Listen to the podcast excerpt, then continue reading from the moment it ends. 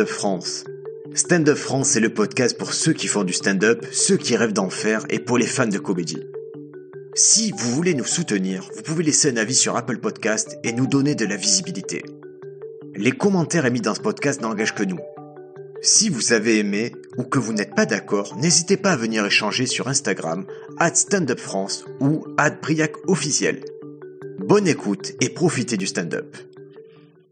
Et bonjour à tous, bonjour Sofiane. Bonjour, bonjour, bonjour, bonjour Briac, bonjour tout le monde. Ça y est, tu, tu, tu enchaînes les épisodes. Je suis redevenu, je suis revenu sur euh, titulaire. J'étais sur le banc pendant un petit moment. Ah ouais, on t'avait échangé là. tu étais, ouais, ouais, étais parti dans une mauvaise équipe là au Japon, un truc comme ça. et, et en plus, j'ai ouï dire que tu étais devenu un peu le loup de Wall Street. Bien sûr, bien sûr. Que quand te débauchait, quand t'embauchait, quand te, waouh. Non, mais il y a des chasseurs de tête qui sont à ma trousse et euh, je dois, je dois, je dois me cacher un peu en ce moment. Je vous avoue que je dois me cacher. Faisons discret, t'inquiète pas, le podcast est assez discret pour ça. Dans le monde de l'animation, je commence à me faire un petit nom, tu vois. normal, c'est la qualité, la qualité, ça, ça prévaut. Euh, allez, je te raconte un petit truc parce que dans préambule, là, en intro, il y a, il y a ce truc là de si vous avez aimé, laissez-nous un petit avis, vous pouvez nous contacter via les réseaux sociaux. Yes. D'accord, et je dis Briac officiel. Et il y a, il y a, il y a Alexis Le Rossignol cette semaine. Yes. Qui est un humoriste euh, aux 9000 abonnés, alors qu'il est sur France Inter. Bref, euh, il a mis, euh, il a mis un truc, il a mis jeune humoriste. Si ton compte Instagram finit par officiel ou stand-up ou humoriste, tu vas percer. Si tu as fait un jeu de mots avec ton nom sur la fiche de ton spectacle, tu vas percer. Et tu vois, ça c'est sur, sur son Instagram en feed. C'est une blague, quoi. Ouais, c'est une blague, mais j'ai eu envie qu'il crève quand même. j'ai envie qu'il décède. Après, je me dis pourquoi tu as envie qu'il décède? Et après, c'est parce que ça tape juste, tu vois. C'est vrai, hein. Ouais, ouais, mais en fait, il m'a fait rager. Mais c'était drôle. Euh, après, j'ai revu tout, toute son œuvre sous le prisme de la rage. je dis, il est nul et tout. C'est comme, c'est comme les gens qui font euh, compte, compte officiel, compte personnel. Ouais. Tu vois, compte pro. T'es pas pro. T'as pas de, t'as juste un compte. Ah ouais, je t'avouerais que j'ai mis, j'ai mis officiel parce que au début j'avais Briac AB qui est mon nom de famille, Agressif Mais, mais AB, tout le monde, euh, surtout Bédou, tu vois, les gens de gauche, beaucoup de gauche, faisaient ah, ACAB, Briac, ACAB. Je pensais que ça venait de ACAB et que t'étais un Mais juste moi, j'adore les, j'adore les policiers. Je, serais toujours du côté des policiers. Qu'est-ce que tu racontes? Non, non, mais c'est pour ça. À chaque fois, il y avait la confusion. Je me dis, j'allais pas mettre Briac officiel. Je me dis, je vais mettre Briac officiel en, attendant, en attendant d'être vraiment officiel, tu vois? Ouais, et mais voilà. officiel, en fait. Euh, il n'y a pas d'officieux. Non, mais je, je, il y a, y a, y a, pas des, il y a des gens qui sont pas officiels, tu vois, mais je connais pas de Briac qui est pas officiel, tu vois. Mais je connais pas d'officieux non plus. Vraiment, il n'y a pas un mec qui fait rire. Moi, je suis le Briac tapis dans l'ombre. Personne ne veut coder, mais je suis là. Je fais un tableau aussi. Regardez. C'est qu'il passe au, il joue sur la confusion pour passer au Barbès et tout. non, mais aussi, moi, j'ai mon compte, mon compte Instagram, je m'appelle Sofiane Embarki, humoriste. Ouais, mais ça met la haine, tu vois ce qu'il a mis l'autre. Mais c'était drôle parce que je pense que c'est le propre des, des bons roasts. C'est quand il te pointe un truc que tu fais et qui te met la haine.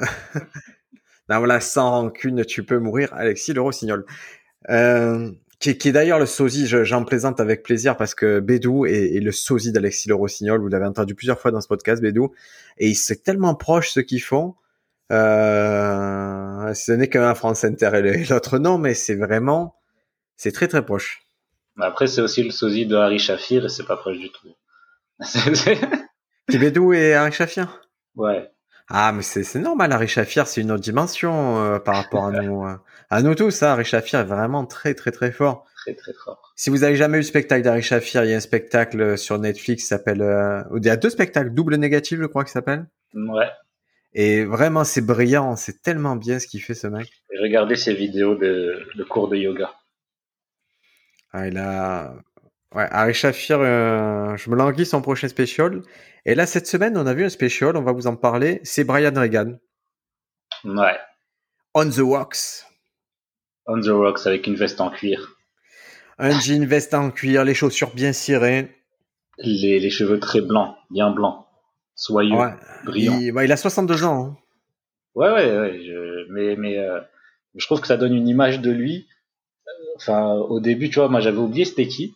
Et je me rappelle que je l'avais vu dans Comedian in Car Getting Coffee. C'était 2012, ça, tu imagines Yes. Et ça donne une, une image de lui qui est pas du tout euh, la même que, que ce qu'il va faire en fait. Ah, ben c'est passé 9 ans. Déjà, moi j'ai revu, là, pour préparer le podcast, j'ai revu l'épisode de Comedian in Car Getting Coffee. Moi aussi. Et, et, c'est rare de voir Jerry Seinfeld rigoler autant. Ouais, c'est vrai. Il l'a tué parce que l'autre, ça ne s'arrête pas. mais, mais je pense qu'ils partagent un peu la même génération d'humour, donc ils, arrivent à déclencher sur les mêmes blagues.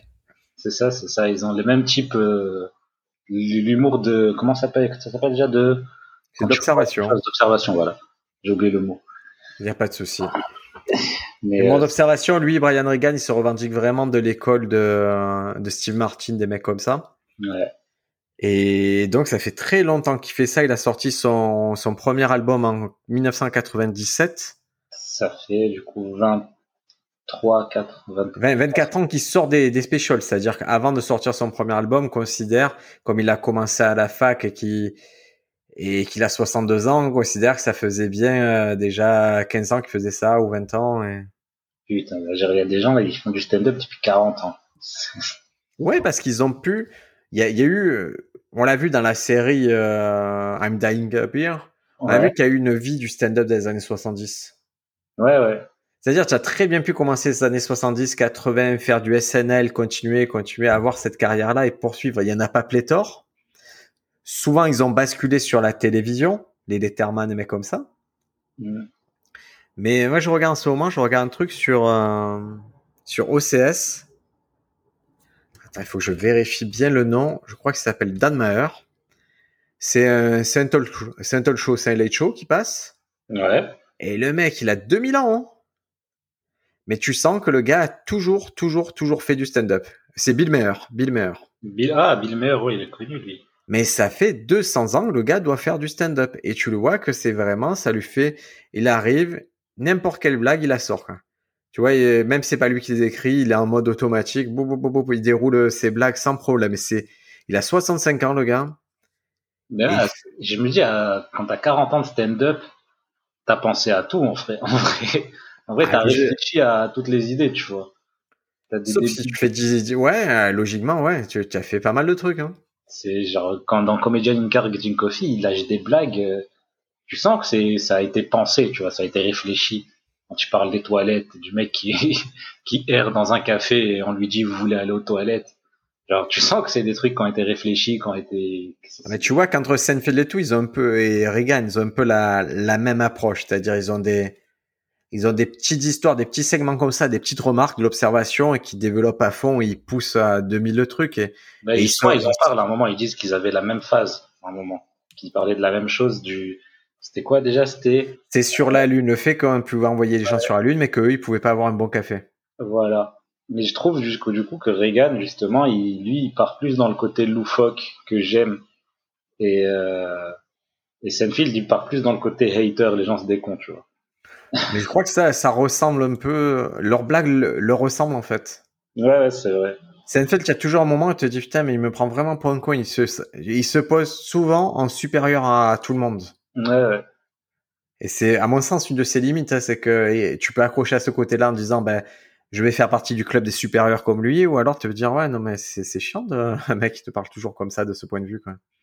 Et tu le vois dans la blague où lui, il dit, où Bregan, il dit, euh, euh le truc d'un singe dans un zoo. Euh, est-ce qu'on a envoyé un singe euh, On a envoyé des singes qui font, qui, vont autour, euh, enfin qui vont en orbite autour de, de la de la Terre, mais mais on n'est pas capable de faire des des lampes à plasma, des lampes à, des lampes à lave. genre, en tout cas, son spectacle, pour en revenir à ça, c'est alors, son spectacle, il a été enregistré, je, je, je pense, à Little Rock, c'est c'est un extérieur son spectacle. Hein. Ouais, c'est un extérieur. C'est assez joli. Hein. C'est euh, c'est vrai que c'est même en période de pandémie, ça semble tout à fait euh, possible de de faire ça quoi. De, de faire de, de, faire des grandes salles parce que c'est un extérieur, que tout le monde soit en sécurité et qui est qui est de quoi filmer, de quoi offrir un beau décorum à tout le monde. Et tu penses ça a été tourné vers quand ça? Euh, je, je dirais, je dirais, attends, considérant, il faudrait que je vérifie exactement où, où ça a été tourné pour te dire, euh, mais euh, je pense que ça a été tourné forcément cette année. Ça, ça on est d'accord puisqu'ils ont tous les masques. Euh, je, je, pense que c'est octobre. Moi, je pense que c'est octobre. Ou alors, il a carrément. Bah, je, ça peut pas être en hiver parce qu'il. Ouais, attends, lui, il a une veste. Je sais pas. Je sais pas.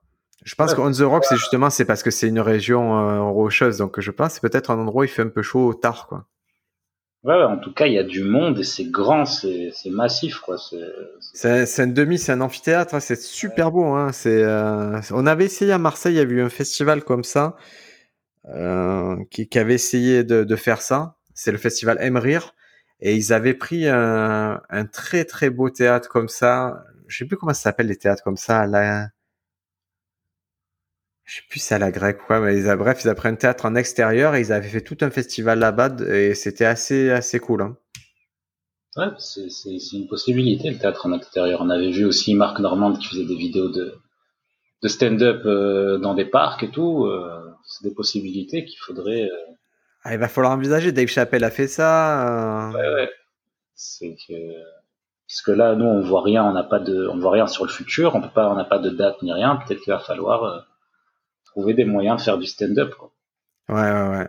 Parce que c'est vrai que surtout dans le sud en particulier, où nous on réside la, plupart du temps, il y a vraiment cette possibilité. On l'a fait l'année dernière et c'était assez parfait de faire du stand-up en extérieur avec euh, du public. Ça me semblait assez safe pour tout le monde et j'aimerais, j'espère qu'on va avoir l'autorisation de renouveler l'expérience euh, cet été, à peu près à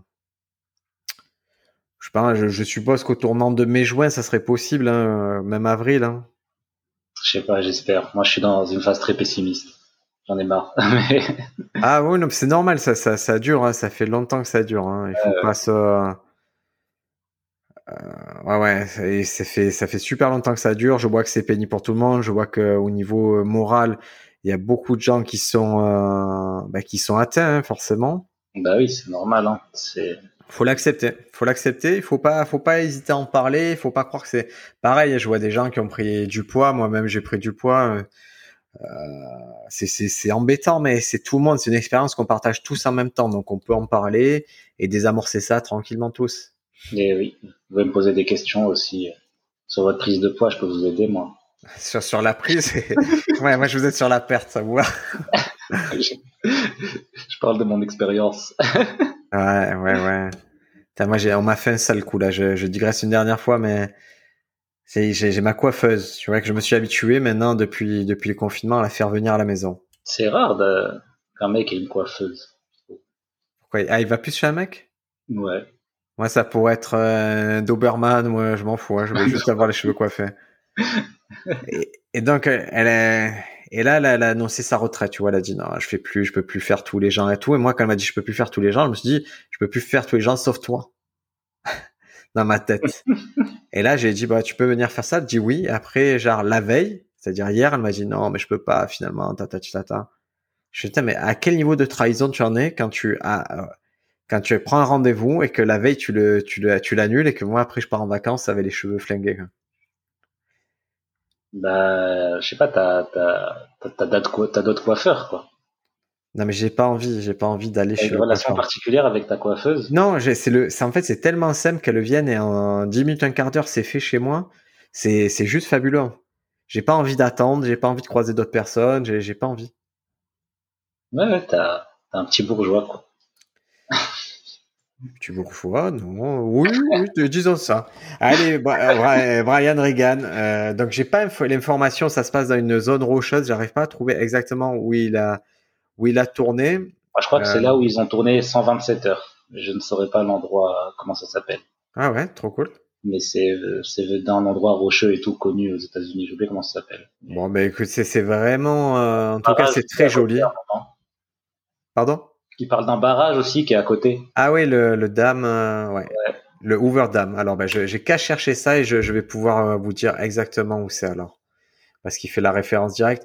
En tout cas, ce, tout ce délire-là, en extérieur, ça marche très bien. Euh, tu sais qui c'est qui ouvre pour lui en général? Non. C'est son frère. Ouais, il dit à un moment qu'ils sont, ouais, il y a, ils sont deux comédiens dans la famille, c'est son frère. Dans, euh, dans in Car Getting Coffee, il annonce que bah, qu'ils sont huit enfants et que chacun euh, deux a fait. Euh, mais en fait, ils ont deux Marche dans la famille. Voilà, deux humoristes, deux vendeurs, deux pompiers, deux instituts. Et son frère Denis, en fait, il a un peu moins de succès que lui, mais en général, il fait toutes les tournées avec lui et c'est lui la première partie. C'est un bon grand frère. Hein. Ah, c'est cool, hein. Barrage du Nevada. Voilà, c'est au Nevada, donc euh, voilà. Ouais, voilà. Mais en tout cas, c'est c'est c'est c'est exceptionnel. Moi, je trouve son spectacle. hein. Je trouve que ça ça fait partie du haut du panier. Alors, et c'est là, c'est là que ça va être, euh, c'est là qu'il va falloir vous convaincre, les amis, parce que c'est un spectacle. J'ai eu pas mal de retours dessus. Et, donc le retour le plus fou, en fait, à chaque fois, j'ai dit accrochez-vous et essayez de comprendre ce qui se passe, parce qu'au début, ça peut un peu te rebuter, de te dire ah c'est classique ce que je vois, ou il y a un truc qui peut Ouais, te ouais. déranger au début. Et quand tu as passé ce cap, moi j'ai vu quand j'ai passé ce cap, je me suis dit putain les blagues sont de plus en plus fortes, de plus en plus drôles, de plus en plus drôles, plus en... Et tu vois, il y avait vraiment une montée en puissance d'organiser à l'intérieur du spectacle.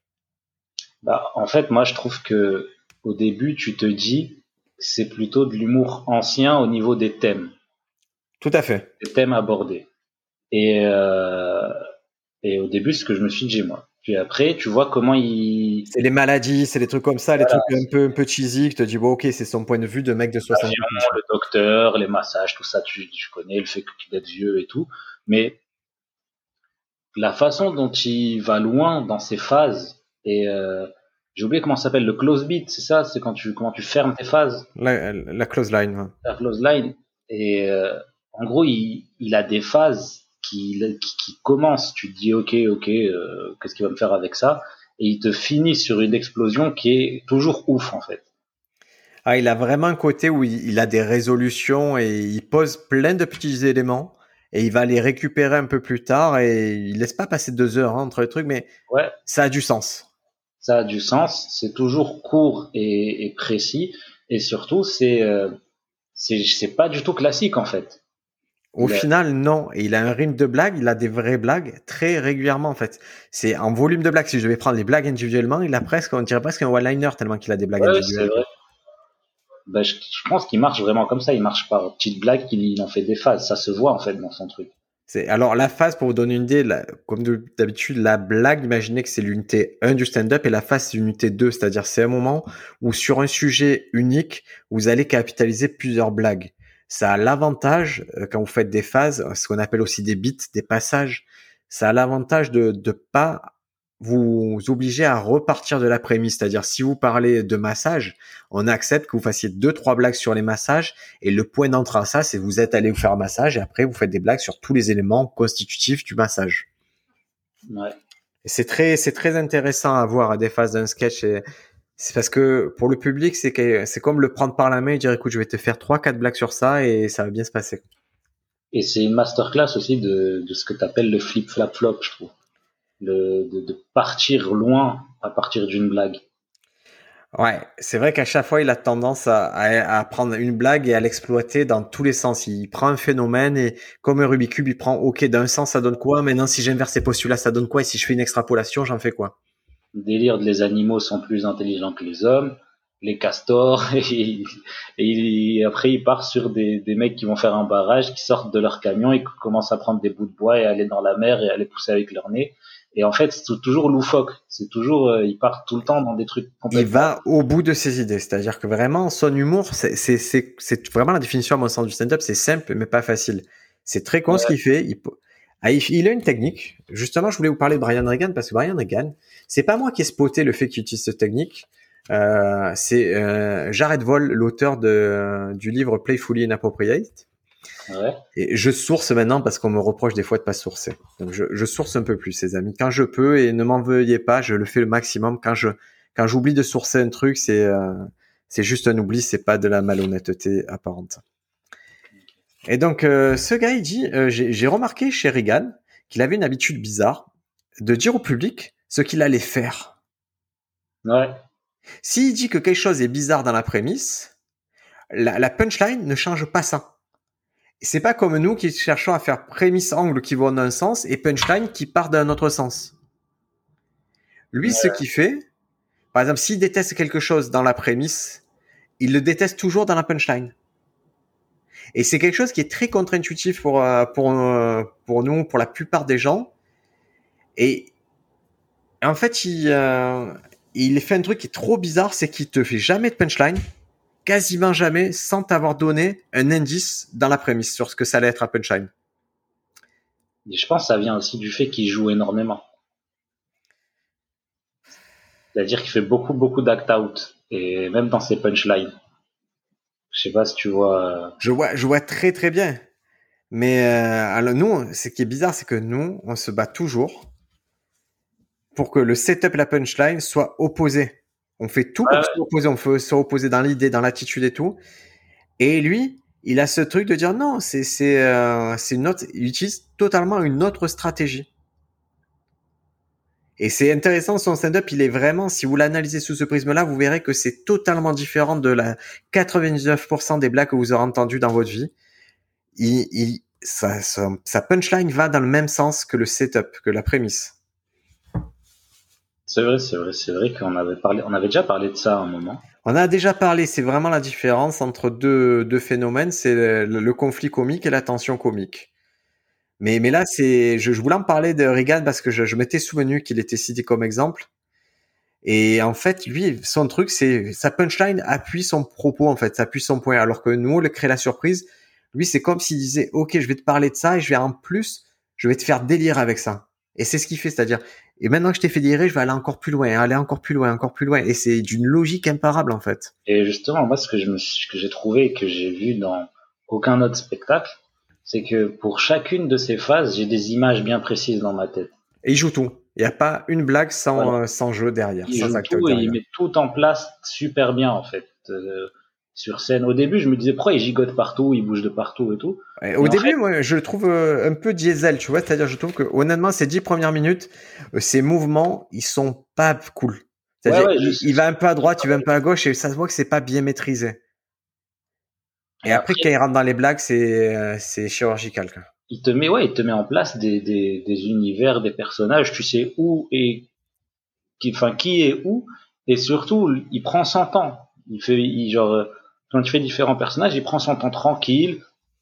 Il est pas dans, enfin, je, je, je sais pas comment les expliquer. Ah non, mais... il est serein. Il est tellement serein dans ce qu'il renvoie, ça se voit. Et au plus ce spectacle il avance, moi je sentais qu'à chaque nouveau début de de, de beat, de, de phase, je sentais qu'il était de plus en plus dans le truc, à l'aise, investi. Et c'est pour ça que quand euh, on, a, on est passé au virage des 15 dernières minutes, je sentais que ça allait être les deux dernières phases et je voyais que c'était ces trucs les plus ouf qu'il allait sortir maintenant. Ça se sentait trop qu'il était trop chaud maintenant. Ouais, c'est vrai.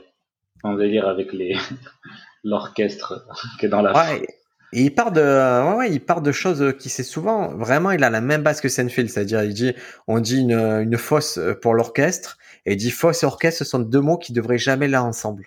Et à partir de là, il va faire, il va tout développer, pourquoi ça devrait pas aller ensemble, tout ça, et il fonctionne un peu. Et ça, je pense que c'est une façon très élégante, à mon sens, de fonctionner en stand-up. Il fonctionne un peu selon le principe marabout bout de ficelle.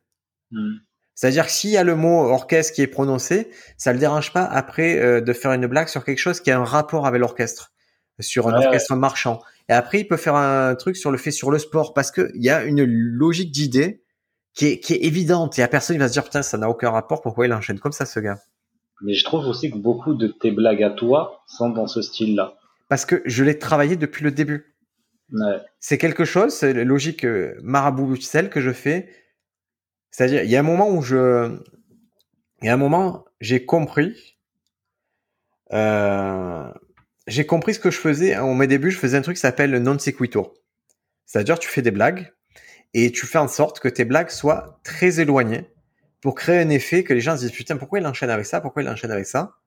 Et qu'à la fin, tu arrives à y donner du sens global que les gens se disent ah oui il y avait un sens. Mais je crois que j'ai rarement eu le talent de qu'à la fin ils se disent ah putain non ils ont toujours vu le côté ça ça fonctionne pas euh, c'est dissonant entre les trucs. Puis à un moment je me suis dit ah ok peut-être que je pourrais utiliser ce système de dire ok qu'est-ce qui s'enchaîne bien qu'est-ce qui est logique? Quel, est le mot qu'on a entendu? Et ça ça dérange pas si je parle. Tu vois je pense si tu parles de wifi de et de et de montre connectée tu peux basculer sur les jeux vidéo. L'idée qui est sous-tendue, c'est la technologie, les écrans et tout. Ouais, ouais, ouais. Et, et ça, c'est des petits glissements subtils que, qui s'effectuent et qui font que le spectateur n'est pas perdu. Il se dit pas, putain, d'un coup, il me parle de relations.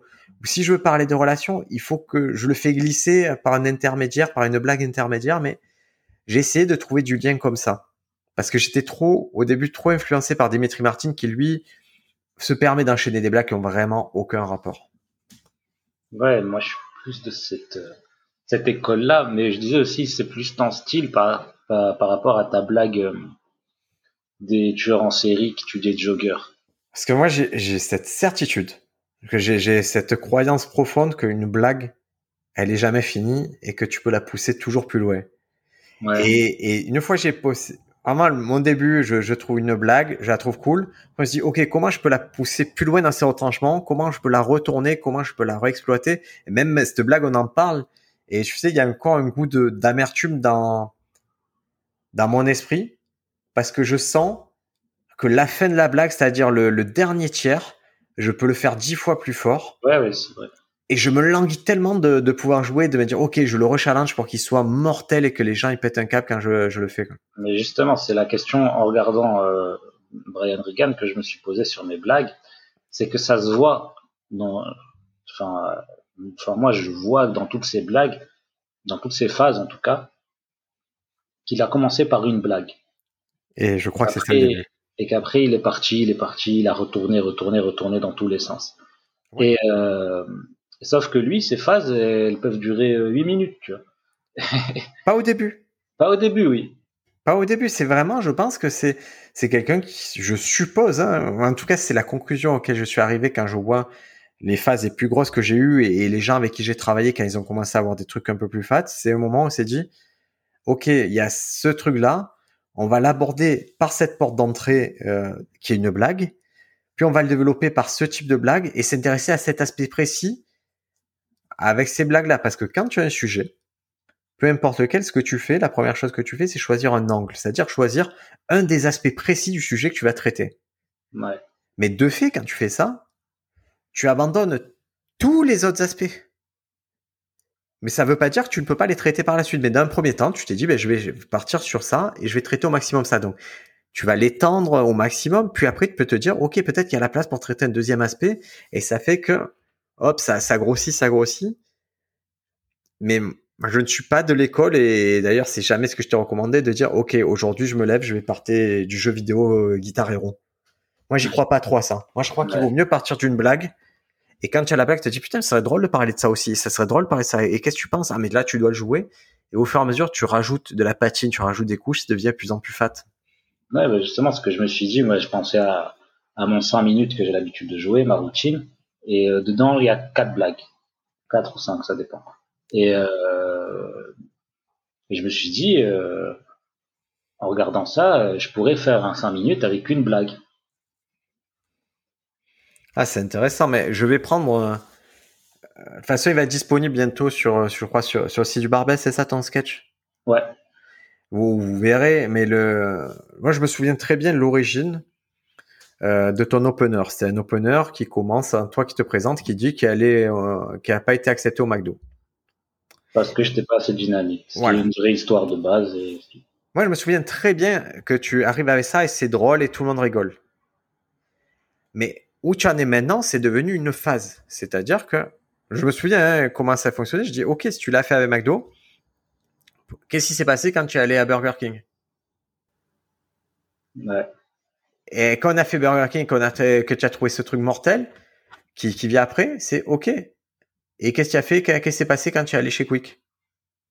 Et là, on s'est retrouvé avec une blague exploitée trois fois. C'est-à-dire, on partait à peu près de la même idée. Ça dérangeait pas quand on a parlé de McDo, de parler de Quick, de parler de Burger King. Il y avait une logique. On avait le même schéma, c'est presque la même blague.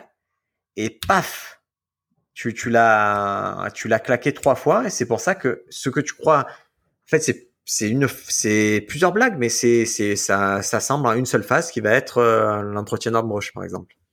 Oui, oui, je, je vois, je vois. Je sais pas, j'ai l'impression qu'il y a des fois, il arrive à faire des, des, des, des, trucs pendant cinq minutes où il parle du même truc et juste il surenchérit. Ah, je sais pas. moi, je crois que c'est pas si tu décomposes, je crois qu'il y a des blagues au milieu, en fait. Oui, il y a, y a, des blagues au milieu. C'est composé, c'est des phases composées de blagues, d'act out. Donc, dès le moment où, si toi, tu as des blagues construites, plus de l'act out, puis une petite redirection, à nouveau des, je vais donner un exemple, genre, l'exemple qui m'est resté, qui, la, la, blague préférée du truc, c'est, au début, il parle du fait qu'il a du mal à, à s'intégrer quand il est en soirée. Ouais et il parle à des gens. Et il va faire trois groupes. Il parle d'un groupe, il parle d'un deuxième groupe. Le troisième groupe, c'est une meuf qui dit les animaux sont plus intelligents que, ouais. que, que les hommes. Et là, il fait plein de blagues dessus. Ouais. Genre, il part de là, et cinq minutes plus tard, il finit sur, euh, sur l'histoire des castors. Ouais. Et moi, je vois ça vraiment comme une blague de les animaux sont plus intelligents que les autres. Enfin, c'est peut-être euh, ouais du coup c'est une phase avec plusieurs blagues dedans mais c'est ça que j'aimerais partir de juste les animaux d'une phrase et juste tout le reste du sketch soit une mais c'est mais c'est ce que je te dis c'est sa technique. C'est vraiment c'est un mec qui t'annonce immédiatement ce de quoi il va parler. C'est son style. C'est un truc qui est très particulier qui lui qui lui appartient c'est beaucoup trop fort. Et en plus dans sa technique ce qu'il fait c'est que il croise narration et humour d'observation. Et c'est assez redoutable, c'est-à-dire que il te met au présent direct. Tu avais lui à cette soirée, tu comprends les enjeux. Tu, il arrive à avoir vers un groupe, ça se passe pas bien. Il arrive à un deuxième, ça se passe bien. Et tu as espoir qu'au troisième, ça se passe pas, ça se passe bien. Et ça se passe encore pire. Et c'est, c'est vraiment intéressant comme il exploite parce que ça tend un fil rouge entre, ça tend à la fois un premier fil sur, OK, il est pas bon en soirée. Après, ça tend un deuxième fil sur qu'est-ce qui se passe à chaque fois. Puis un troisième dans l'histoire spécifique, c'est digression, comment lui, et en fait, sa grande force, à mon sens, c'est son changement de point de vue. Il a cette capacité à te faire rentrer dans les histoires en adoptant un point de vue personnel, c'est-à-dire il vit la chose au présent, on lui répond au présent, et quand ça commence, il s'éloigne un peu et dit ok maintenant je vais faire ma théorie, je vais partir d'un point de vue narrateur, c'est-à-dire j'observe des actions et je vais repartir de là pour vous faire des blagues théoriques et d'observation quoi. En particulier c'est le point de vue narrateur c'est vraiment le meilleur ami de de l'humour d'observation. Mais c'est marrant parce qu'il parle de parle de ses tocs et euh, tu sens dans sa façon d'écrire que, c'est très structuré mais euh, de, ouf quoi. 40 ans de stand-up, 40 ans de stand-up, c'est ça qu'il faut se dire, c'est il a un style euh, et moi je te dis on peut passer à côté de son style. Je suis persuadé que des gens qui vont regarder peut-être suite à ce podcast Brian Regan on the Walks, vous allez peut-être vous dire mais de quoi il parle? Il est ringard, il y a quelque chose qui marche pas bien, il y a un truc qui me dérange.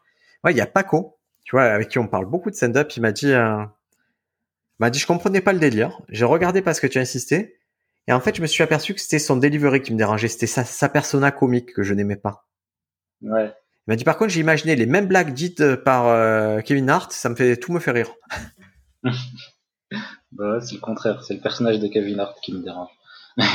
mais, ouais, ouais, mais tu vois, lui, lui en adoptant, il a, il a pas remis en cause des blagues. Il a vu que c'était là, il a juste remis en cause le delivery et qui les faisait. Il aurait aimé, parce que Brian Regan, il les passe des fois en force, mais c'est maîtrisé. Alors Kevin Hart, lui, va vraiment les passer en force à coup de pied sauté, quoi. Mais, mais aussi, il a une mimique et une gestuelle un peu, un peu spéciale dans, des, des, fois, tu comprends pas trop euh, ce qu'il fait, là où ils vont venir. D'ailleurs, je sais même pas si, si à la fin, à un moment, il joue un instrument qui n'existe pas. Ouais. Je sais même pas si c'est lui qui s'est trompé ou si c'était prévu, tu vois. C'est prévu et c'est maîtrisé de ouf. Dans sa façon de bouger. Prévu, maîtrisé de ouf. C'est le moment où il veut reconnecter au public et dire, OK, il y a un peu de fragilité dans cette affaire, mais je crois que c'est un métronome, le gars. Bah, et ce qui est drôle, c'est moi, je trouve qu'il a des, il a des archétypes qui reviennent souvent, un peu comme Louis c'est-à-dire un mec débile va toujours faire oh mais mais ouais, il fait toujours parler un peu comme ça. Ça, ça m'a dérangé pas mal. Ah ouais, j'aime bien le fait que ce soit toujours un archétype. Il n'y a pas beaucoup de nuances dans ces mecs débiles, mais ils me font rire ces mecs débiles. Moi, je trouvais que la plupart des personnages, ils se ressemblaient tous. Grave, grave. Mais je pense que c'est un archétype, ça servait à un truc, c'était un dumb face. Il était vraiment, ouais, ouais. Mais en tout cas, il m'a fait penser aussi à, c'est Tony Wood, c'est ça, celui qu'on a vu dans. Ah ouais, bah c'est c'est ouais. le même style, je trouve. C'est vraiment la, la, même façon euh, de partir loin et de. Ah ouais? dans l'absurde de ouf en fait. Il y a quand même Tony Wood est plus narratif, il y a quelque chose un peu différent de la construction. Ils ont, on voit qu'ils ont leur spécificité, mais oui, tu vois que l'expérience ça donne autre chose en fait. Tu vois que c'est c'est des trucs, c'est un niveau d'expérience qui est très très intéressant. Et là, il y a, il y a Panayotis Pasco qui est passé à Marseille. Il a eu la gentillesse de passer euh, ben, au cours de stand-up de, de Bédou. Et, et j'en profite pour, euh, pour faire une parenthèse Panayotis Pasco. Parce Mhm. qu'il a un style qui est, qui est, qui est dissonant par rapport au stand-up actuel. Il a adopté un style qui est très narratif. Ouais. C'est un style qu'on voit pas beaucoup. Pourquoi? Parce que c'est un style qui est pas efficace de prime abord. C'est quand tu commences en stand-up, tu peux pas te dire ok je vais raconter l'histoire, ça va être drôle parce que au début on te dit il faut des blagues, il faut des blagues, il faut que tu achètes des blagues.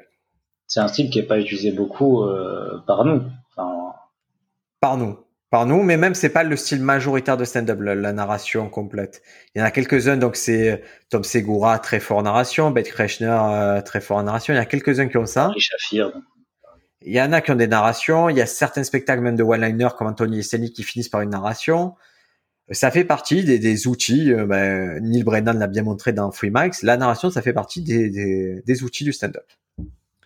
Et donc, euh, lui, euh, Pasco, ça fait pas 100 ans qu'il fait du stand-up, il a direct pris le pli de se dire, OK, moi, je fais de la narration.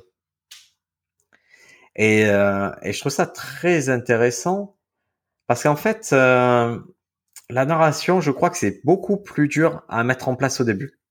C'est moins gratifiant. Mais je crois que quand tu as maîtrisé ça, tu arrives à des trucs dix fois plus fous. bah c'est. En fait, le... au début, quand tu apprends à écrire des blagues, Ouais. en vrai, quand tu y penses, c'est pas vraiment le truc le plus dur. C'est le plus facile en fait. C'est le début de tout, tu apprends à écrire des blagues, tu fais des blagues. Mais il faut commencer par ça, écrire une blague. Voilà, il faut commencer par ça, écrire une blague. Mais le fait, enfin, toujours quand tu vois un mec qui fait du storytelling et que, et que dedans, après, tu te rends compte qu'il y a 3 millions de blagues, c'est toujours plus classe en fait, c'est toujours plus, plus, plus profond, plus percutant qu'un mec qui juste te raconte une blague.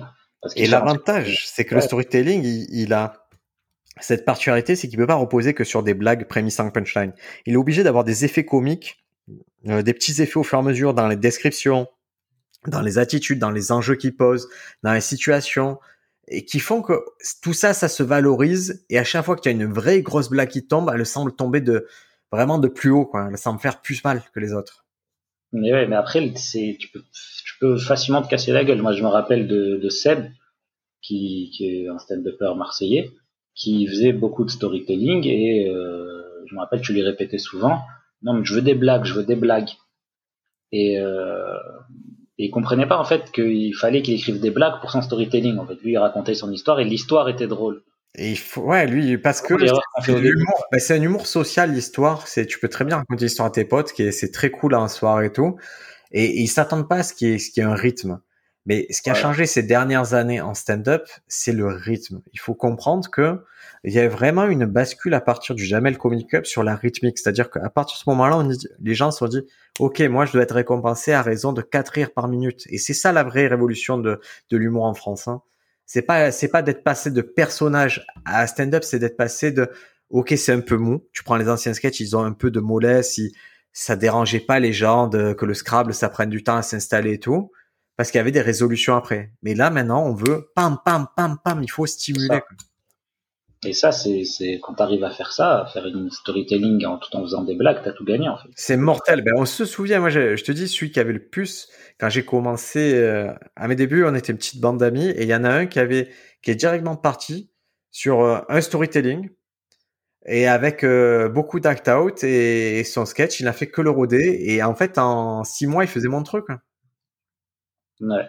Parce qu'il avait déjà trouvé le truc qui faisait qui était différenciant de nous, et on cherchait encore blague, alors que lui, il ne faisait que travailler cette histoire de, il trichait à l'école, et il faisait plein de digressions, il passait sur des balcons, il mimait plein de trucs et tout, et c'était, et ça se, ça marchait très bien.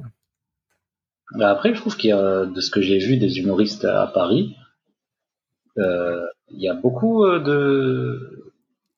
Enfin, je c'est pas vraiment du storytelling. Enfin, je sais pas comment. Enfin, j'ai l'impression qu'ils racontent une histoire et que de temps en temps ils mettent des blagues. Mais euh, c'est plus. euh, je sais pas comment. Qui, par exemple, est-ce que tu as des noms euh, que je, que j'ai la base ou? Je sais pas, quand je regarde des. Euh, enfin, une qui est passée ici, Nathalie Boitel, Ouais, de Heurtevent, tout ça, t'as l'impression qu'ils te racontent quelque chose. ouais. C'est pas juste blague, blague, blague, blague comme j'ai plus tendance à le faire moi. Bah, parce que je crois que je sais pas si je si c'est la méthode qu'on emploie ou quoi. Nous, on s'est un peu déshumanisé par rapport à cette affaire-là. Ouais, c'est. C'est-à-dire que nous, et j'ai eu ces conversations-là, c'est-à-dire que nous, on se, moi en particulier, je me bats pour la blague, la qualité de la blague en tant que blague. Ouais. Et, et cette blague va passer par mon prisme, mais cette blague, elle n'a pas vocation à ni à changer le monde, ni à raconter quelque chose sur moi. Alors Ouais. que elle, le point de départ, il est toujours très réaliste. Euh, Je vois hein, ce, ce type d'humour, c'est toujours très réaliste. Euh, je suis une femme, j'ai 30 ans, et en ce moment, c'est dur d'eux, et à partir de là, les blagues partent. Ouais. Alors que nous, il n'y a jamais cette prémisse de. Et je crois savoir d'où c'est, c'est qu'en fait, à chaque fois que moi, on m'envoie ce type de blague, je raye euh, toute l'introduction à tout le monde. C'est-à-dire, je dis non, mais on n'a pas besoin d'introduction en fait. Commence direct par la blague et on verra ce qui se. Et tu vois, et on joue le truc et on verra ce qui se passe. On comprendra les enjeux par la façon dont tu le fais.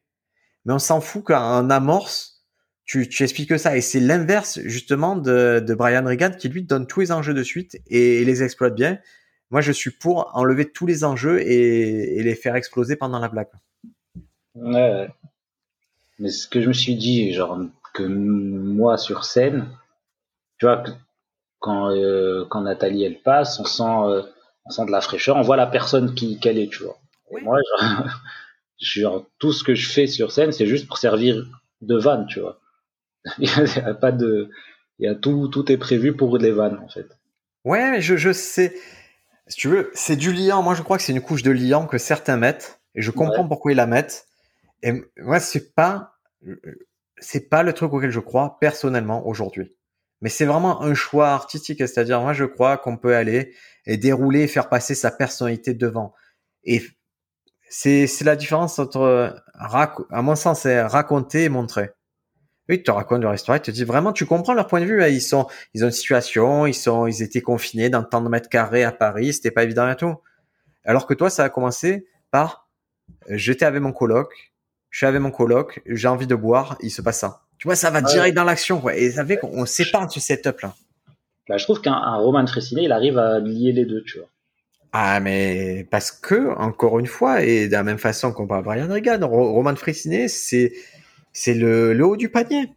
Ouais, ouais. On est sur quelqu'un qui maîtrise le réflexif, qui maîtrise l'anecdotique, qui a des blagues lourdes et une personnalité écrasante. Ouais. C'est-à-dire que tu lui enlèves de Roman Fressinet, tu lui enlèves ses blagues, il est encore drôle. Par son attitude, par son vocabulaire, il a cette persona qui est très très forte, Mais qui est maîtrisé euh, de ouf. mais qui est travaillée. En fait, c'est c'est c'est c'est travaillé, maîtrisé. C'est un mec qui sort de l'école nationale d'humour et et il n'y a pas que des perles qui sortent, il y a des briques qui sortent de là-bas. Mais lui, ça fait partie des, des, des, des perles qui sortent et qui.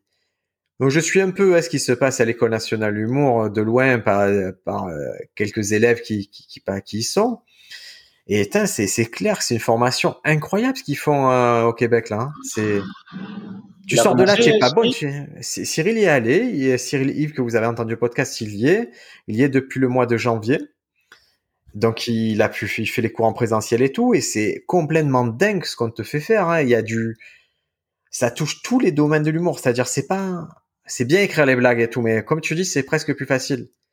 Après c'est, c'est ta persona, c'est tout ce qui, qui incombe à, qui tu es, ton clown, tout, tout ça le travail. Ils travaillent sur la notion d'entourage. Ils vont travailler sur il y a quelque chose de très intéressant, de très abouti chez eux que aujourd'hui je n'ai pas retrouvé en France dans ni les masterclass que j'ai pu voir en humour, euh, ni euh, ben, ni ce qui est proposé dans les diverses écoles en France. Ils, te rendent, ouais, ils peuvent te rendre drôle, ils peuvent te mettre un peu le pied à l'étrier, on va dire les écoles ici, mais c'est pas pareil. Tu, ça te fait pas aboutir à, quelque chose d'aussi fat que, l'école de, l'humour à Montréal. là. Ah, et bientôt l'école Stand-Up France. Bah, écoute, ah ben, je, je, je saisis le, la main tendue sur ça. J'ai beaucoup réfléchi à, à l'enseignement du stand-up. Je, réfléchis beaucoup à, à ça. Moi, je sais que je suis sur la fin de, ben, comme je t'ai dit, la fin d'une phase où vraiment je vais arrêter avec, euh, entre guillemets, les, les, les, ceux qui commencent. Parce que je, je préfère me consacrer à, ben, à faire avancer ma, ma partie euh, tournée et, d'humour. Maintenant, je me dis comment, comment je peux enseigner le stand-up que j'ai beaucoup étudié, que je continue à beaucoup étudier, en particulier quand j'aurai le manuel, quand, le manuel il sera publié, euh, qu'est-ce que qu'est-ce que j'en fais? Comment je, je peux intervenir chez les gens, leur dire par exemple pendant des, des stages, qu'est-ce que je peux leur apporter pendant les stages? Et, c'est ça que je suis un peu en train de travailler avec les euh, avec différents élèves que j'ai actuellement et, et les d'autres élèves de Marseille qui sont pas dans mes cours, c'est de voir c'est quoi les parties que la que la majorité des gens ne comprennent pas? Comment leur faire comprendre et pourquoi leur faire comprendre? À quoi ça sert que je t'explique ça, ça, ça, qu'est-ce que ça va te servir après dans la comédie? Donc je suis en train de préparer un module qui va, qui peut être réalisé en 4 heures d'un parcours à faire pour, pour avoir un but à la fin. Et écrire des blagues correctement. Le fait est, c'est, écrire des blagues épurées un peu correctement. Et après, surtout là, ce qui m'intéresse, c'est de me dire, OK, chez les gens plus qualifiés, les gens que je vois qui ont 3, 4 ans stand-up, c'est quoi la partie que je peux leur porter en une journée ou deux journées de travail, c'est-à-dire en 16 heures ensemble?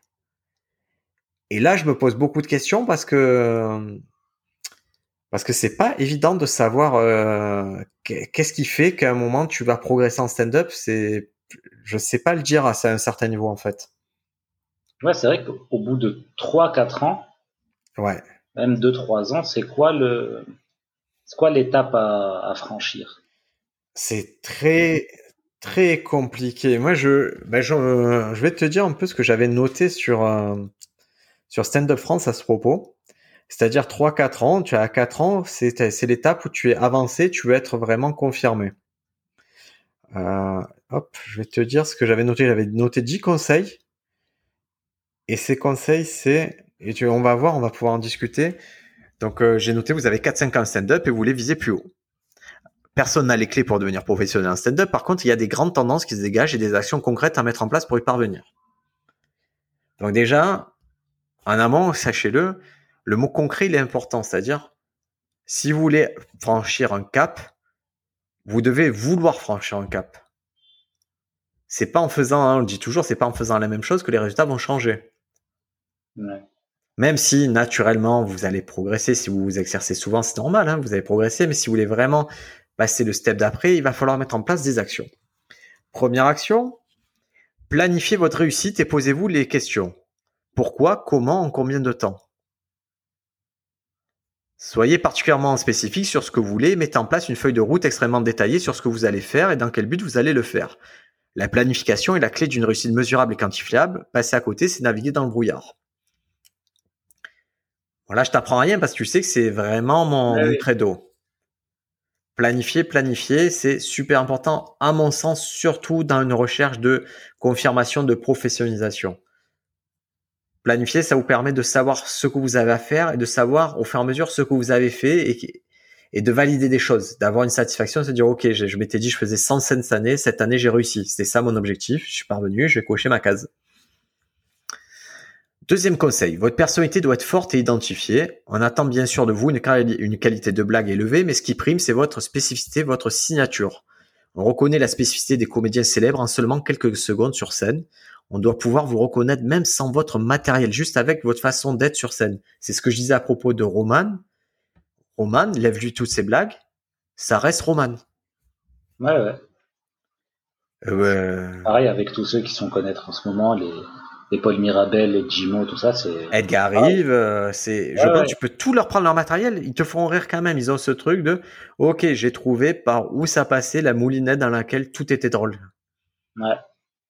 Et, je vais te dire, vraiment la réflexion que je me fais aujourd'hui, à, titre personnel, c'est que les blagues, j'ai pas de problème personnel avec les blagues. C'est-à-dire que mes blagues sont mes blagues.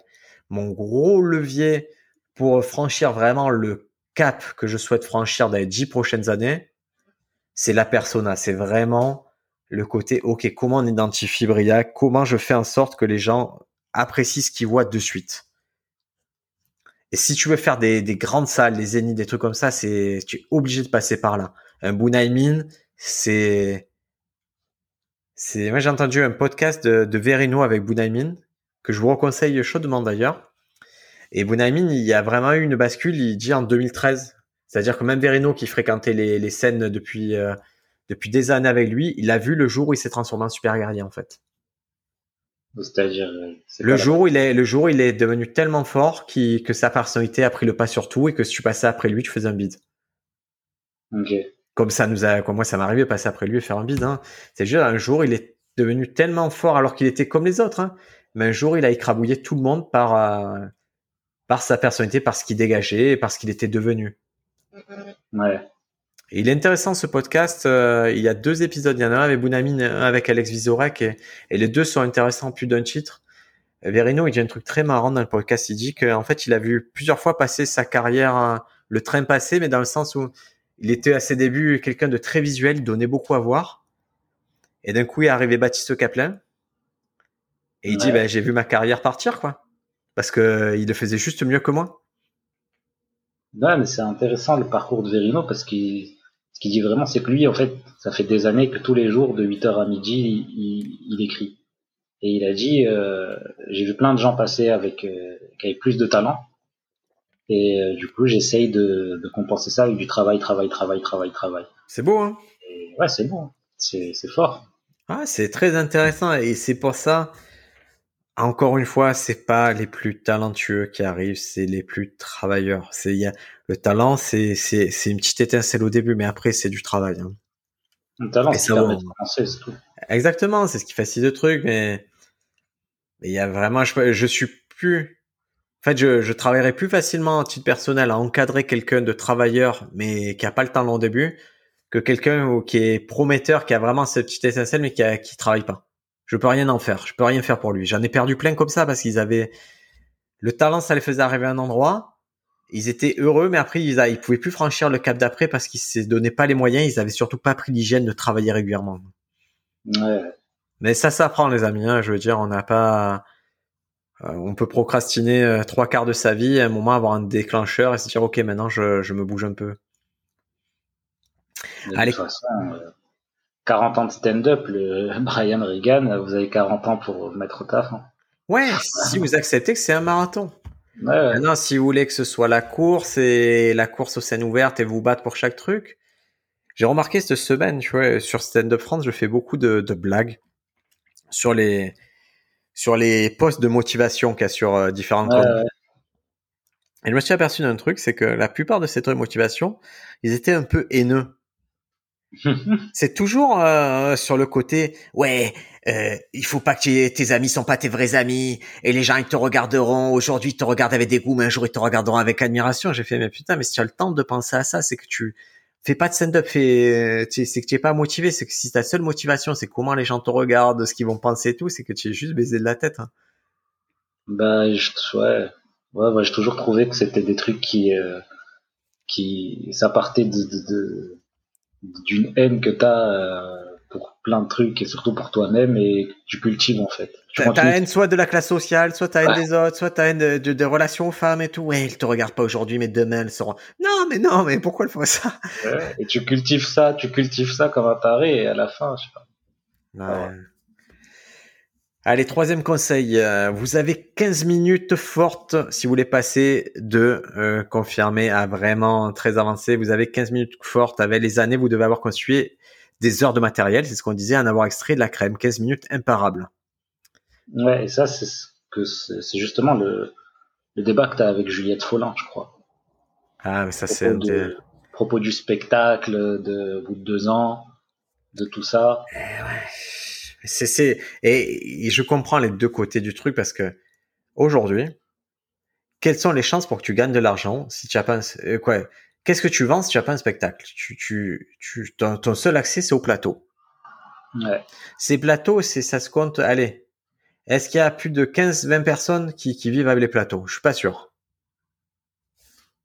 qui vivent avec les plateaux. Ouais, qui vivent euh, en faisant que des plateaux. Sans, le fameux, sans le fameux RSA, ils touchent des, des, chapeaux. Ouais. Pas beaucoup. Très peu, 20 personnes, je pense. On est vraiment sur une quantité très limitée. Donc, tu veux rentrer dans ce petit cercle. Ouais. Parce que la seule chose que tu vends, il y a très peu de demandes. Très, très peu de demandes. Et toi, tu, tu l'offres et il y a personne qui accroche. Par contre, le spectacle, Là, tu es plus dans le même cadre, c'est-à-dire tu ne dépends plus des mêmes acteurs pour ben pour euh, c'est plus la demande c'est plus la même, c'est plus les, les cafés théâtres qui doivent t'employer, C'est plus les plateaux qui doivent t'envoyer, c'est toi qui trouves un lieu et qui vend le truc au public. Ça devient eux ton employeur. Ouais, Et donc, tu as plus de chances de gagner de l'argent dans l'absolu. Et je comprends ce qu'est, tu vois, je comprends vraiment le côté, oui, en ayant un spectacle, tu as directement un produit que tu commercialises et c'est ce produit que tu fais vivre avec des années. Sans avoir ça, tu as juste euh, un échantillon. Si tu arrives à vendre un échantillon, tant mieux, mais ça me semble vraiment très marginal ceux qui arrivent à vivre avec cet échantillon, malheureusement. Le souci, moi, que je vois là-dedans, c'est que t'as, t'as, quand t'as un spectacle, t'as une heure à, à améliorer. Oui. Et euh, quand t'as cinq minutes, t'as cinq minutes à, à améliorer. Et tu peux beaucoup plus améliorer cinq minutes qu'une heure, en fait. Tu peux, tu peux rendre cinq minutes complètement ouf. Plutôt, enfin, je sais pas. je- Non, non, mais c'est deux, c'est deux écoles, c'est deux façons de voir, c'est deux écoles de la même façon. Un mec, il va te dire, ouais, mais moi, mon spectacle, j'améliore euh, 5 minutes par 5 minutes. Ouais, Tu vois, il y en a qui vont t'améliorer 5 minutes, mais si tu ne le fais pas, tu n'as jamais de spectacle. Et tu vois, il faut, moi, je comprends ce que, il y en a, par exemple, qui ça, on a vu hein, des Français qui disent, bon, ben, j'ai réservé euh, 5 fois l'Olympia, euh, j'ai pas de spectacle, je vais écrire un spectacle pour ce moment-là. Moi, ça me semble terrifiant de faire ça, ça me semble même contre-productif, mais il y en a qui, qui ont aucun souci à se lancer directement sur l'unité de spectacle. ouais. Baptiste Caplin, par exemple, la, euh, le dernier spectacle, il est coécrit avec Flaubert. Et tu vois que c'est des, ça le dérange pas de tester des gros trucs. Quand il parle, lui, c'est plutôt, c'est des unités de sketch. Donc ça peut partir sur 10, 12 minutes. Et Ouais. ça le dérange pas d'aller direct sur ça. Moi, qui est une unité qui ne me plaît pas du tout. Je, je- j'aurais horreur de me dire, OK, là, j'ai 10 nouvelles minutes. Qu'est-ce que j'en fais, quoi? Après, ça dépend justement. Baptiste Le Capin, il fait 10, 10, 10 minutes, mais c'est un sketch, c'est Oui. une idée. Enfin, c'est, je sais pas comment. Oui, oui, mais si tu veux, le spectacle est composé de 6-7 sketchs, en fait. Ouais, Et donc, euh, quand, donc, je pense, donc, euh, individuellement, il peut tester en plateau un, un sketch, et après, il assemble son tout en spectacle. Mais tout n'est pas fou dès le début. Il faut, faut se rendre compte que tout n'est pas fou, et c'est pour ça qu'est fait le rodage. Et c'est vrai que je trouve que ce sont deux sports différents, et moi, je ne suis pas à l'aise avec le sport d'une heure, et je, et c'est deux tactiques, deux chemins différents, mais je concède que quand tu as un spectacle, tu as un vrai truc à vendre et tu dépends de personne. C'est vrai, c'est vrai. Et, et je crois que tu peux vraiment, euh, si toi tu démarrais ton spectacle euh, maintenant et que tu le jouais pendant deux ans, et moi j'arrivais avec mon spectacle après, je pense que ton spectacle pendant un bon moment, il serait meilleur parce que tu aurais pris, tu as pris de l'avance en fait. C'est le spectacle, ça répond à d'autres règles, c'est c'est un petit peu différent. C'est pas un assemblage de blagues, c'est autre chose. Oui, c'est. Et tant que tu le fais pas, tu comprends pas. Mal L'année dernière, j'ai, je m'aperçois aujourd'hui qu'une demi-heure, c'est le format où je n'ai pas à réfléchir. Par exemple, tu me dis une demi-heure, je sais très bien où je vais. C'est, c'est plus un format qui me fait peur. Ça veut dire, je suis d'absolu, je pourrais ne pas être trop, trop loin du spectacle entier. Mais je ne franchis pas le cas parce que c'est quelque chose, euh, j'ai pas d'appétit pour ça à l'heure actuelle. Ouais. Mais si telle est votre tactique, si très vite tu as ton spectacle, moi je te soutiens, il n'y a pas de souci. hein. C'est la discussion que j'avais avec Bédou qui me disait tout le temps, euh, qui voulait qu'on fasse des, des 30-30 et qui me disait, il faut que tu travailles dans une heure. Je disais, mais moi, euh, moi, j'ai 5 minutes. Même pas. Mais parce que t'as, moi, la croyance que moi je soutiens, que j'essaie, euh, que sûrement je t'ai, je t'ai influencé sur ça, c'est je crois que c'est 5 minutes que vous déporte aujourd'hui dans ce business. Je crois que ça se joue sur 5 minutes. Si je vais Ouais. plus loin, vu ce que j'ai vu les derniers mois, ça joue sur 3 minutes. Bah, le, la vidéo qui va sortir au Barbès, c'est 3 minutes. Oui, mais c'est 3 minutes qui laissent personne, il n'y a pas d'ambiguïté. C'est 3 minutes qui disent je, suis à ma place, je sais faire des blagues. Si vous avez besoin de moi pour 10, je serai là pour 10. C'est logique que si tu as fait 3, tu peux faire 10, il n'y a pas de problème. Et c'est comme ça que, ça se passe dans Inside Joke, là, le docu. C'est les gens, ils sont en train de rôder, ça fait 10 ans qu'ils font du stand-up, ils rôdent 10 minutes, euh, 5 minutes pour, euh, pour le festival, juste pour rire. Oui, mais ça, c'est ma croyance. C'est une croyance, c'est c'est une école. Il y en a d'autres qui disent, non, ce que tu vends, c'est un spectacle, et tant pis s'il est pas ouf au début, il va devenir bien, il va devenir bien, les gens vont venir le voir, et tu vas avoir une économie autour, et tu vas faire Avignon, et tu vas rencontrer des gens, tu vois, c'est un autre, c'est- vraiment un autre circuit. je trouve ça dur parce que tu, tu, je sais pas, tu dois travailler ton personnage et ton personnage, tu pas, enfin. Ben, regarde, on a eu euh, Avril, Avril. Avril, lui, il a très vite eu un spectacle parce qu'il avait écrit euh, des heures de matériel via le Lost Eddy Crew. Et donc, il s'est dit, pourquoi j'ai déjà eu plus d'une heure de matériel, je vais juste sélectionner et jouer et commencer à jouer mon spectacle et affiner ce que c'est mon unité de spectacle. Alex Tramoni, qui a un an et demi, deux ans stand-up, euh, qui est parti sur des passages forts, lui aussi, il a voulu vite avoir son spectacle. C'est deux stratégies. Vraiment, vous avez euh, toutes les possibilités offertes à vous. C'est un choix, c'est un truc qui se réfléchit, c'est un truc euh, avec lequel il faut parler. Il faut voir aussi les les opportunités que vous avez. Hein. Moi, je sais, par exemple, j'avais euh, mon ami Bénédicte Vidal qui, qui, faisait encore qui faisait du stand-up il y a sept ans. Là, elle me dit quand j'ai fait mes dates à un théâtre qui s'appelle Le Bout, j'ai jamais été aussi malheureuse de toute ma vie. Elle a connu le, le vrai malheur, c'est-à-dire le truc où tu remplis pas, où tu te stresses, où tu fais plus ton métier. Ouais, c'est ça aussi. Et je peux te dire que elle, en niveau de spectacle accompli, c'était, c'était vraiment une unité de spectacle qui était trop cool ce qu'elle faisait. Là, là, et parce qu'elle avait toujours privilégié l'ensemble du spectacle au passage sur scène.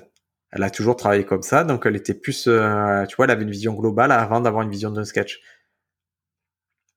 Il n'y a, pas, y a pas de règle. Il n'y a pas de règle et vraiment, chacun doit décider et au gré des rencontres, au gré des opportunités. Moi, demain, je signe une production qui me dit, écoute, on veut ton spectacle. Forcément, ça va devenir mon, mon but, mon vecteur de progression. Et là, par contre, à ce moment-là, je vous le dis, et c'est net, si j'attaque un spectacle, je n'y vais pas seul la fleur au fusil, je m'entoure. Bah oui. C'est-à-dire, je monte une équipe, on prend une villa une semaine, et à la fin de la semaine, on sort mon spectacle. Et surtout, je, sais pas, moi, si je dois sortir un spectacle demain, euh, je, ma, ma seule, euh, ma seule vraiment, mon seul vraiment objectif, si je dois sortir un spectacle dans six mois, c'est qu'à partir de maintenant jusqu'à dans six mois, je dois jouer tous les soirs. Oui, mais tu, tu. Enfin, si, moi, je, que tu te mets un échec avant de commencer. Quoi? Ça, c'est dans l'idéal. Si tu es aux États-Unis, tu tournes tous les soirs pendant des mois et après tu fais ton spectacle. Bah ouais. Mais si tu pars comme ça, tu ne démarres jamais ton spectacle. Tu vois, c'est c'est dur d'aligner ces planètes-là ici. Donc à un moment, tu es obligé de te lancer un spectacle alors que tout n'est pas parfait. Et j'ai jamais vu un spectacle commencer euh, avec tout de réglé. Hein. C'est pas grave. Il y a un moment, il faut se lancer. Hein. Ouais, c'est fait pour ça le rodage. Hein. Ouais, enfin moi, ce que, enfin la, la, la méthode Haroun que j'ai vu à Paris, quoi, du mec il est partout et il joue. Le, oui, c'est le seul. C'est c'est-à-dire c'est le c'est le mec il est parti. Moi sac à novice, j'ai mon sac, j'arrive, je fais, je teste un petit peu, je repars, je fais un petit peu. Au début on s'est posé la question, mais pourquoi il fait ça? Et d'un coup il a fait foup. Voilà, j'ai 100 dates qui arrivent. Et ces 100 dates, c'est, euh, je, je pense que les 40 premières c'est du rodage. Quoi. Ouais, ça reste du rodage, mais au moins t'as ah, mais c'est la méthode la plus empirique que tu puisses avoir en stand-up. À mon sens, c'est celle qui donne de, c'est celle la plus proche des exigences actuelles du stand-up. C'est, mais. Je trouve ça carrément logique, quoi, de. Ah, mais c'est logique et c'est exactement ce que j'aimerais pouvoir épouser et faire épouser à n'importe qui à la prétention d'avoir un spectacle. Ouais. Mais c'est, intéressant, et c'est le cas de Roman, c'est le cas d'Arun. Moi, je trouve ça très intéressant quand tu es leader, quand tu es allé déjà plus loin que les autres, euh, d'utiliser ta position pour amplifier l'écart. Et je trouve que c'est, c'est, à mon sens, c'est le, c'est un peu la magie des grands. C'est, ils ont cette position-là, ils disent, OK, maintenant, je vais utiliser ce levier-là pour aller plus loin et vous passer devant et, être encore plus fort. à la limite, je, je... Il joue partout. Il va pas, euh, il dit pas, je vais jouer que au Sarfati parce que là-bas, les bonnes conditions. Tu vois, là, à l'endroit où on a joué, là, en face de la taverne, chez Liams. Euh, oui, oui. Euh, le moulin café. C'est c'est pas c'est pas les meilleures conditions du monde. Haroun, il allait jouer là-bas. Genre, il, juste, il veut jouer. Et c'est ça, moi, je trouve ça ouf. C'est juste, il est là, il veut jouer, il veut jouer devant un max de Parce qu'il a une vision. C'est une vision. Il sait ce qu'il doit faire pour arriver au niveau qu'il a déjà atteint dans ses précédents sketchs. Parce que ça fait euh, plus de 15 ans qu'il fait ça. Il sait exactement ce que ça met en branle d'y arriver. Et c'est, tu vois, je je me faisais la réflexion récemment sur la mémorisation des blagues il y a, y a, au début, je sais, je me disais, putain, je pourrais jamais retenir les blagues. Ça me posait vraiment problème. J'étais là, mais j'arrive pas à retenir, et je suis nul, j'arrive pas à retenir. Et ce qui me dérangeait, c'est, je, je m'en perçois maintenant quand j'y repense, c'est, c'est pas que j'arrive pas à retenir, c'est juste je savais le travail que ça me demanderait de retenir. Je savais qu'il fallait que je mette en place tout un processus, qu'elle est laborieux, qu'elle être un peu collée à tout pour que je retienne les blagues. Et c'est ça qui me faisait peur, c'est ça qui m'énervait. C'est pas le fait, mais mécaniquement, il y a rien qui m'empêchait de retenir les blagues. Comme mécaniquement, il y a rien qui empêche personne de faire comme Haroun. Tu vois, il y a des grosses rostas qui pourraient aller dans tous les comedy clubs et tester, mais ils le font pas. Ouais. Mais c'est ce qui fait que Aaron, Roman et tout, ils sont plus forts, c'est qu'à un moment, ils prennent ces risques-là, ils, ils step up par rapport à tout le monde alors qu'ils sont déjà en avance. Mais c'est vrai que c'est c'est rare parce qu'il y a beaucoup de. Enfin, tu croises pas des d'humoristes vraiment connus dans les comédie clubs alors qu'aux États-Unis il y a que ça en fait. Dans... Parce qu'il y a des comédie clubs. En France, il n'y a pas de comédie club beaucoup. Il y a des lieux qui, qui sont voulus et qui sont appelés. Tu vois, l'exemple typique, c'est le Jamel Comedy Club n'est pas un comédie club. Ouais, ouais. C'est pas, c'est, c'est un nom, mais c'est pas un comédie club. Euh, chez, euh, là, chez Bill Mayer, euh, dont je parlais tout à l'heure, qui a son late show, il passait euh, Jimmy Kimmel. D'accord? Et Jimmy Kimmel, il dit non, mais moi j'ai mon comedy club à Las Vegas, là c'est cool, ah ouais, ben, je suis passé la dernière fois. Ben, en gros, c'est des gens puissants ont des petites unités comme ça, et d'autres gens puissants passent parce qu'ils se connaissent et, ils savent qu'il y a un circuit où tu peux passer. Il y a plein de vrais comédie clubs d'endroits pour la comédie. Et c'est ce qui manquera toujours. Et ce qui nous empêche grandement en France de professionnaliser toute une génération, c'est qu'il n'y a pas de circuit secondaire du stand-up, c'est-à-dire un circuit de comédie club où tu vas, tu sais que ça joue, que ça paye. Alors qu'aux États-Unis, tu peux très bien prendre ta voiture et te dire, OK, je fais le tour aux États-Unis et je suis sur la route, je vais en chier. C'est horrible ce circuit, très dur, a priori pour les nerfs et pour le moral, mais tu peux en vivre pendant un moment et t'améliorer, améliorer ta comédie. Ouais, ouais. Ici, direct, quand je, j'entends Verino, les dates qu'il a données de tournée, c'est et je serai à Vierzon, après je serai à Puy-Saint-Vincent, après je serai. Ouais, non, mais c'est pas du, tu, tu... c'est pas des comédie clubs quoi. Tu arrives, tu fais ton spectacle, c'est pas la même chose. Ouais, ils t'accueillent toi en tant que toi, mais ils t'accueillent pas, ils accueillent pas le comédie club en tant que comédie club avec une proposition qui est validée par le patron, qui est validée par la programmation, qui dit, écoutez, vous voulez passer une bonne soirée en comédie club, moi j'ai programmé ce mec qui est drôle. Ouais, donc en gros, là, le système, je me suis posé la question comment ils font et tout, les, les, les, les gens connus et tout, mais en fait, c'est, ils écrivent un spectacle et ils le jouent et ils le rodent pendant qu'ils le jouent, quoi. Certains, certains. Vraiment, il n'y a pas de règles. Je vais prendre l'exemple d'Arthur, que je trouve intéressant. Ouais. Arthur, je, je sais pas si tu as vu, Arthur, il a été épargné par Copy Comique. Ouais. Pourtant, il y a des blagues d'Arthur que tu peux retrouver chez certains comédiens américains. Mhm. Comment tu l'expliques? Ils payent. Il les paye. Ouais. C'est-à-dire, lui, il a adopté la stratégie, j'ai des auteurs, je m'entoure, et, et c'est comme ça que vont fonctionner euh, des Coé, des Julien Courbet, c'est-à-dire ils s'entourent d'auteurs, et ils leur fournissent un spectacle, et ils apprennent avec un metteur en scène, et ce que tu vas voir sur scène, c'est ce qu'ils ont répété euh, pendant quelques semaines, euh, tu vois, de leur côté. C'est-à-dire que tu filmerais leur répète et tu la diffuserais, c'est la même chose. Puis après, tu vas avoir des Haroun qui vont être plus empiriques, qui vont monter ça en fur et à mesure. Là, je vois certes Mathurin, intéressant, il se dit, je vais faire un spectacle à thème, un spectacle sur l'argent, et il a pris Reda Sediki en metteur en scène. Et il n'y a Ouais. pas qu'une école, en fait. Je crois qu'il n'y a pas qu'une école qui... Pour, pour avoir un spectacle, il y a vraiment... tu- Je, je crois qu'il y a plusieurs techniques. Il y a personne qui a la recette euh, miracle, malheureusement. Moi, je vois des, des trucs logiques par rapport à ce que j'aime, à l'appétit que j'ai, mais je vois pas une seule école. Je, je sais pas, il y a pas, à mon sens, il y a plusieurs chemins à exploiter. Tout est possible. Je vois, je vois. Allez, on se finit les conseils, comme ça, parce que je sais qu'il y en a qui l'écoutent en courant, et là, on les a fait un courir un peu trop longtemps. Euh, je disais, quatrième conseil, vous devez savoir parler de vous et de votre travail. Vous êtes conscient de qui vous êtes et du type de divertissement que vous proposez. Vous devez savoir le résumer et permettre aux gens de se projeter sur votre persona.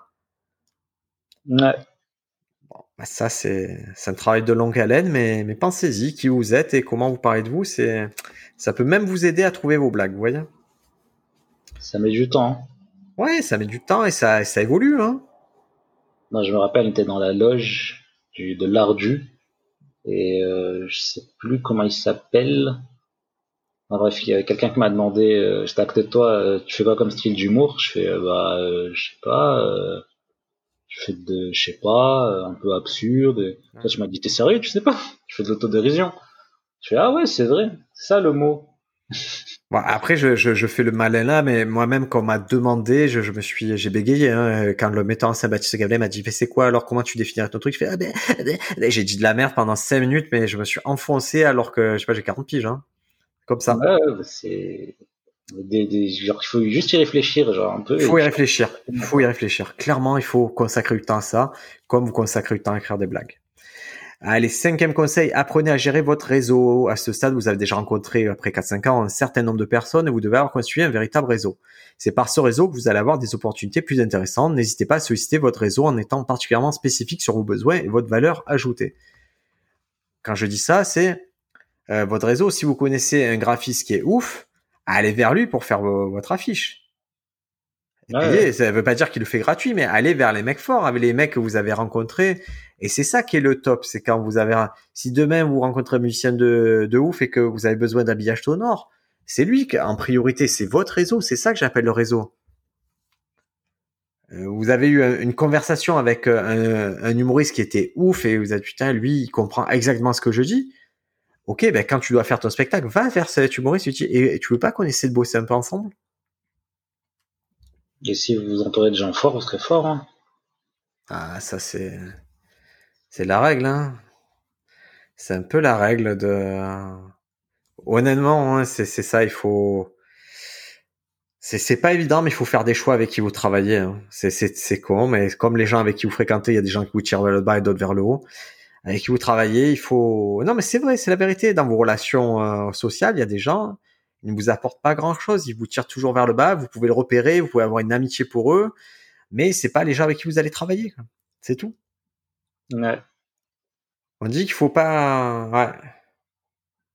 Ouais, il faut. Je, je sais plus ce que c'est l'expression, mais en, gros, quelqu'un avec qui tu, tu pourrais pas passer une journée, il faut pas passer une heure avec.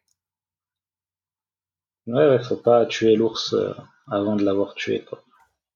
Oh, je l'ai pas celle-ci. Là, là, tu, tu as essayé, mais c'est pas facile. Non, non, mais si tu peux pas, si tu vois que tu peux pas te projeter avec quelqu'un, dire putain, je pourrais passer une journée agréable avec lui, n'essaie même pas 10 minutes ou une heure, ça sert à rien. Allez, Ouais, Sixième conseil, euh, votre exigence en matière de scène est plus qualitative. Vous n'avez plus besoin d'open mic, mais de plateau. Ce sont sur ces scènes que vous devez vous épanouir et vous montrer. Vous n'êtes plus à la recherche de temps de jeu, mais de temps d'exposition. Identifiez bien vos besoins et considérez chaque scène comme un outil. Et ça change tout. Ouais, ça change la mentalité, les amis. hein. Ça change. Moi, je vois, je vois qu'il y en a qui sont coincés dans dans les limbes, dans l'entre-deux des open mic. Et non, mais c'est ça devant, le joue. Barbès, ça- devant le Barbès trois heures avant. Mais je comprends, mais c'est normal, quand on a accès à ça, c'est normal, je vous comprends 100 fois, il n'y a pas de problème.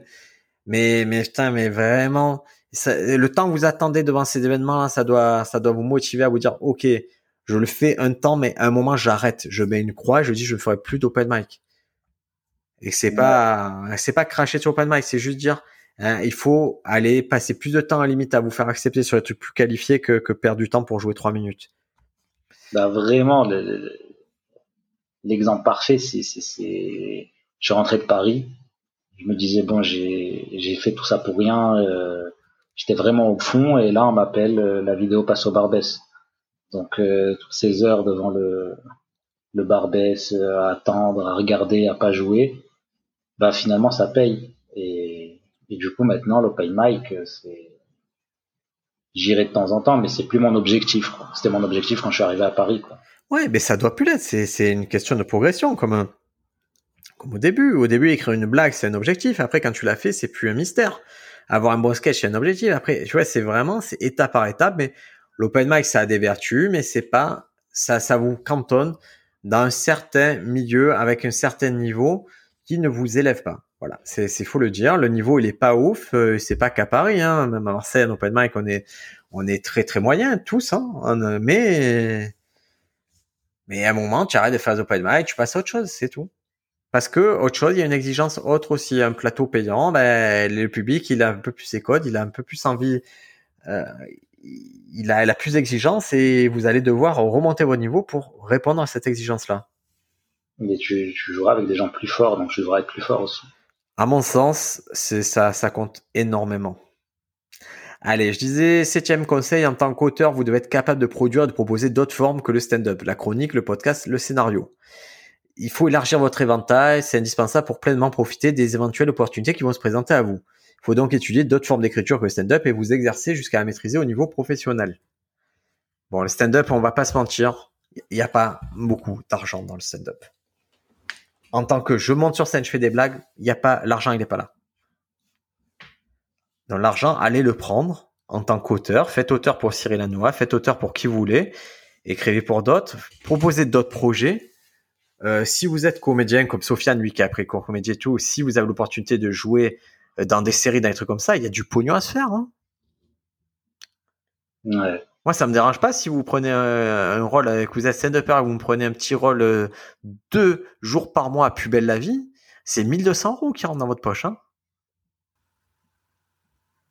C'est donc euh, réfléchissez bien. Si vous seriez bien avisé de, de savoir faire autre chose qu'humoriste. J'aime bien ce qu'ils font, euh, différents formats qu'ils font Fred Cham et Joseph Roussin. Là, il a, il y a Joseph Roussin qui a sorti un, comme s'ils faisaient une routine de stand-up en BD. Ouais. Et euh, ils se font ça aussi en, dessin, euh, enfin en animation.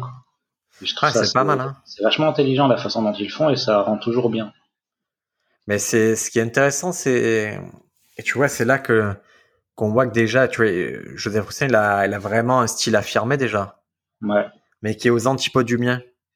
C'est-à-dire que j'ai vu ça avait je trouvais ça très charmant ce qu'il a fait sur Instagram. Euh, c'est Détective Roussin, son compte. Et par contre, tout le temps qu'il a mis pour arriver à la blague, moi, ça a été résolu en trois secondes, en fait. La blague, tu vois, presque ce qui fait une blague, pour moi, c'est la prémisse et je, me servirai du reste pour faire la blague. Mais c'est, marrant que les styles s'opposent dès, dès l'écriture. Mais le fait, justement, que ce soit long comme ça, enfin, quand je l'ai lu, euh, je savais que c'était du stand-up, mais je le lisais comme une BD et ça passait bien, en fait. C'est, les deux s'alliaient bien. Ah non, mais ça marche bien. C'est très sympa, très charmant. Mais j'avoue que bosser avec quelqu'un régulièrement qui nous, moi, fait des strips en quatre cases, Paco, c'est vrai que ça m'a habitué à ce côté de, ok, là, je, je, dans ce format-là, je connais dans le strip, dans le format strip, je connais bien la mécanique maintenant. Du coup, comme lui, il a cassé, je, euh, Froussin. Ouais, Mais c'était, c'était pas mal, c'était marrant, mais mais ce qui me, ouais, c'était un peu long pour en arriver là. Et mais bon, c'est, c'est, je trouve que sa personnalité transparaît vraiment dans une blague à l'écrit. C'est très drôle de voir que c'est possible ça. Ouais, c'est ça qui m'a qui m'a percuté. Ouais, très sympa. De toute façon, euh, il est inventif, il a un truc et je lui typiquement s'il a un spectacle, c'est un spectacle j'irai voir avec grand plaisir. Ouais, clairement. Allez, huitième conseil, battez-vous pour que vos revenus proviennent majoritairement du stand-up et soient constitués en grande partie de cachets plus vous accumulerez des heures d'intermittent, plus votre pérennité sera assurée, cotiser pour la retraite, avoir une mutuelle, tout ça n'est plus optionnel au niveau que vous visez.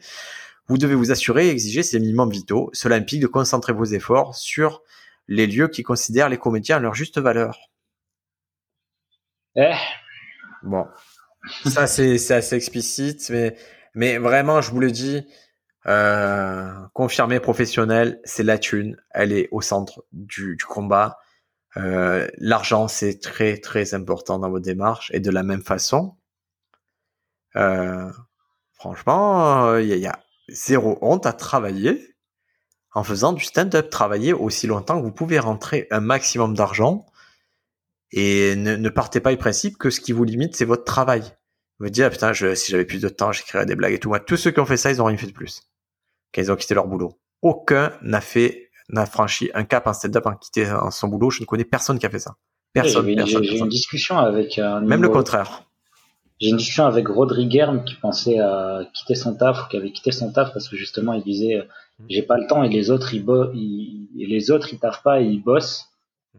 et ils, ils, deviennent meilleurs que moi et du coup moi je travaille j'ai pas le temps. Je crois pas du tout. je lui ai dit je suis pas convaincu que ceux qui bossent pas bosse plus le stand-up que toi. Il me dit si, si, c'est sûr et tout. J'y crois pas, moi. Ouais, moi, j'y crois pas du tout et je pense que et je pense vraiment que on dit le travail, le travail, le travail, mais je pense qu'un mec qui taffe bien une heure par semaine, il peut être meilleur qu'un mec qui taffe mal 12 heures par jour. Donc, on est d'accord que si chaque semaine vous avez une heure consacrée à l'écriture, à, à l'apprentissage stand-up, à la, c'est pas énorme une heure. Hein vous pouvez, c'est, il vaut mieux bosser une heure en pleine conscience disant je bosse mon stand-up que tous les jours croire que vous bossez vos stand-up et bosser zéro temps effectif. Moi, prenez une heure, coupez-moi le téléphone, mettez-moi le oui, euh, vous me flinguez le wifi, vous fermez l'ordinateur, prenez un carnet, un stylo, vous bossez une heure comme ça. Vous vous répétez une heure, je peux vous assurer que vous allez progresser plus vite que ceux qui croient que toute la journée à penser à des blagues et tout. C'est pas le même travail planifiez, planifiez votre travail. Franchement, une heure. Moi, j'étais parti sur un poil plus, mais vraiment une heure, c'est génial déjà. Euh, c'est un conseil. Si vous bossez une heure stand par semaine, que vous arrivez à vous consacrer, à vous respecter assez pour faire une heure que de ça, vous serez, vous allez progresser vite. Et c'est une heure, c'est rien, mais c'est c'est quatre heures par mois, 54 heures par par an. C'est c'est pas grand chose. Si vous avez l'opportunité de temps en temps bosser un peu plus, mais assurez toujours ce minimum vital. Partez de une heure bah, c'est mon concept. Hein. Je, sur le manuel, je bosse 1h30 par jour. J'ai du mal à croire que des gens réussissent à bosser genre, 6 heures tous les jours. non, mais moi j'ai eu, c'est des, ils sont dans l'illusion. Je les ai eu au téléphone. J'ai eu des gens qui étaient au chômage, avec qui on a essayé de travailler, et qui me disaient, mais moi je bosse du matin jusqu'au soir, je bosse 8 heures d'heure. Ce n'est pas vrai. Parce que si tu bossais autant, tu serais un monstre. Tu crois que tu bosses, tu te mets le stress, c'est-à-dire tu accumules un niveau de stress, un niveau de, de charge sur toi qui fait que tu crois que ça aboutit pas et tu te mais mais en fait tu as pas bossé 8 heures tu as pas fait ça. Tu y as pensé tu, tu as pensé au stand-up je veux bien mais tu as pas bossé. Bosser c'est tu éteins tout et pendant une heure tu fais quelque chose répété ou quoi. Ceux qui font ça il y a très peu. Ouais, les mecs je vais te dire par exemple Lies Akroun lui il le fait lui je sais qu'il a une hygiène comme ça. Genre il sait qu'il a une heure et il va faire il a un programme régulier. Moi ce que j'ai appris vraiment est ce qu'il réussit c'est faire peu mais régulièrement N'ayez pas des objectifs démentiels, mais faites-le régulièrement et faites-le bien. C'est vrai. Allez, euh, neuvième conseil, considérez Paris comme l'endroit où les choses se passent. Les opportunités de se professionnaliser d'un stand-up sont dans la capitale, vous devez y être. Les quelques rares contre-exemples sont des exceptions, pas des modèles. Marseille bébé. Voilà. Et 10. Restez concentré sur votre art et comment l'amener plus loin. Les comédiens les plus doués continuent à écrire et remettre en cause en permanence leurs blagues. C'est la seule façon d'atteindre les hauteurs et d'y rester. Ce qui est pertinent en 2021 ne sera pas en 2023. Si vous êtes arrivé à un certain niveau, c'est que vous comprenez votre monde. Ne vous déconnectez pas de ça. Collez toujours au plus proche de la réalité. Voilà, c'était le dernier conseil, euh, mon bon Sofiane. Ok, ok. C'est les deux derniers, c'est la cause de la dépression. Mais... je, je, les relis pour, dans ma tête pour Ah oui Écoute, c'est. Euh, c'est, c'est la dépression d'aujourd'hui, c'est peut-être la réussite de demain. C'est, il faut, il faut un peu se, faut tester, faut mettre les, les pieds dans l'eau pour voir si elle est chaude, si elle est froide, voir comment tu réagis. Et c'est plus fort de ça que tu reviens. Ça fait partie du parcours. C'est très dur Franchement, c'est très dur de ne pas voir euh, des, des, des, revers comme des échecs.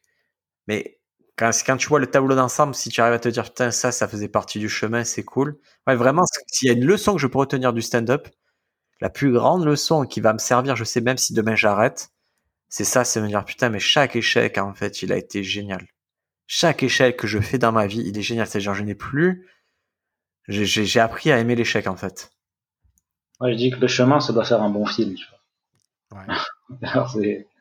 si on fait le chemin de Briac pendant stand-up, ça doit être, euh, ça doit être un bon film. Ouais, il doit y avoir des obstacles. C'est le, un héros, il a des obstacles et voilà, si tu es heureux de ta vie, tu as des obstacles. Et, et moi, je vois, je, j'ai fait mille erreurs. Hein. Franchement, même je continue à en faire. Mais ces erreurs-là, elles sont presque faites pour que plus tard, quand ça va être important, euh, ça me permettra de prendre des bonnes décisions. Ouais. Tu vois, même là, c'est c'est pas une question de destinée, de karma, quoi. C'est juste que l'expérience sert à prendre de, chaque fois des meilleures décisions, de, de resserrer, de resserrer. Et plus tu prends des des enchaînements de bonnes décisions, plus tu arrives au bon résultat. Je vois. Mon ami, je voilà, je, je l'annonce, il n'y aura pas de podcast la semaine prochaine puisque je je fais une semaine de break. Tu vas où? Je vais à hier. Sympa. Ah, mais c'est surtout pour, euh, pour dire un peu la mentalité, c'est que j'en suis à un moment où, où j'ai depuis, ben, depuis euh, début janvier, j'ai bossé tous les jours, tous les jours, tous les jours sur le manuel de stand-up. Euh, il me reste encore pas mal de boulot. J'ai beaucoup avancé, mais j'ai beaucoup à faire. Et le seul truc, c'est que je, je me méfie d'un truc, c'est le burn-out. Euh, Paco, il appelle ça burn-out positif. C'est-à-dire que tu aimes tellement bosser que tu t'arrêtes pas de bosser, tu te crames. Ouais. Donc, je vais couper une semaine. Je vais pas prendre d'ordinateur. Je vais pas foncer trop sur le stand-up. Je vais couper une semaine, vivre un peu des trucs et revenir un peu plus frais et continuer à reprendre ma fréquence, mais pas me laisser brûler par l'euphorie de produire quelque chose. Parce que sinon, c'est euh, ouais, tu produis, oui, tu as une satisfaction, mais tu passes à côté un peu de la vie et c'est et ça me sera pas bénéfique pour le stand-up, je pense même. Euh. Bah... Et, toi, qu'est-ce que c'est le programme là? Bosser? Bosser, bosser. Là, je bosse euh, pendant les vacances, je bosse. c'est 8h, 18h tous les jours, tous les jours, tous les jours. Tu as été recruté, ah, toi, toi, toi, ils t'ont repéré les.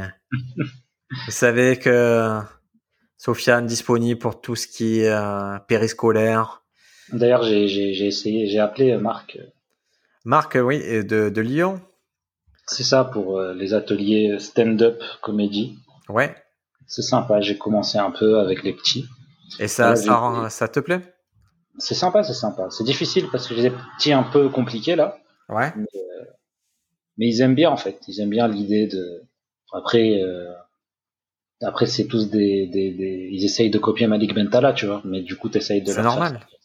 C'est normal, oui, c'est tout à fait nous, normal. Ça nous arrange. S'ils peuvent acheter euh, la BD de Malik Bentala, comme c'est Paco qui l'a écrite, ça, ça nous arrange aussi pour, euh, pour les droits d'auteur. Mais écoute, merci Sofiane. On se, donc, on se retrouve dans dix jours. D'ici là, euh, je vous conseille à tous de regarder Brian Regan, prenez le temps de, de vivre, prenez le temps d'un peu réfléchir à ce qui passait par la suite. Si vous avez des soucis du type oh là là j'ai pris du poids, oh là là je suis déprimé, ben, sachez que c'est une expérience commune avec tout le monde, n'hésitez pas à en parler, ça vous fera du bien, n'hésitez pas à vous faire coacher. Il y a des gens qui sont vraiment, je pense que il y a des coachs en vie, on s'en moque toujours d'eux, mais je pense qu'ils peuvent vous aider. Il y a des psychologues qui peuvent vous aider. Faites ce qui vous fait du bien, quoi. Peace. Peace. Merci d'avoir écouté cet épisode en entier. Si vous souhaitez nous soutenir, vous pouvez laisser un avis sur Apple Podcast et nous offrir de la visibilité. N'oubliez pas d'aller sur le site standupfrance.fr. Il est gratuit, mis à jour plusieurs fois par semaine. Vous y trouverez des articles sur la comédie, des exercices pour s'inspirer ou progresser, et des recommandations culturelles de qualité. À la semaine prochaine dans le podcast Stand Up France et merci pour votre fidélité. Je me dégoûte.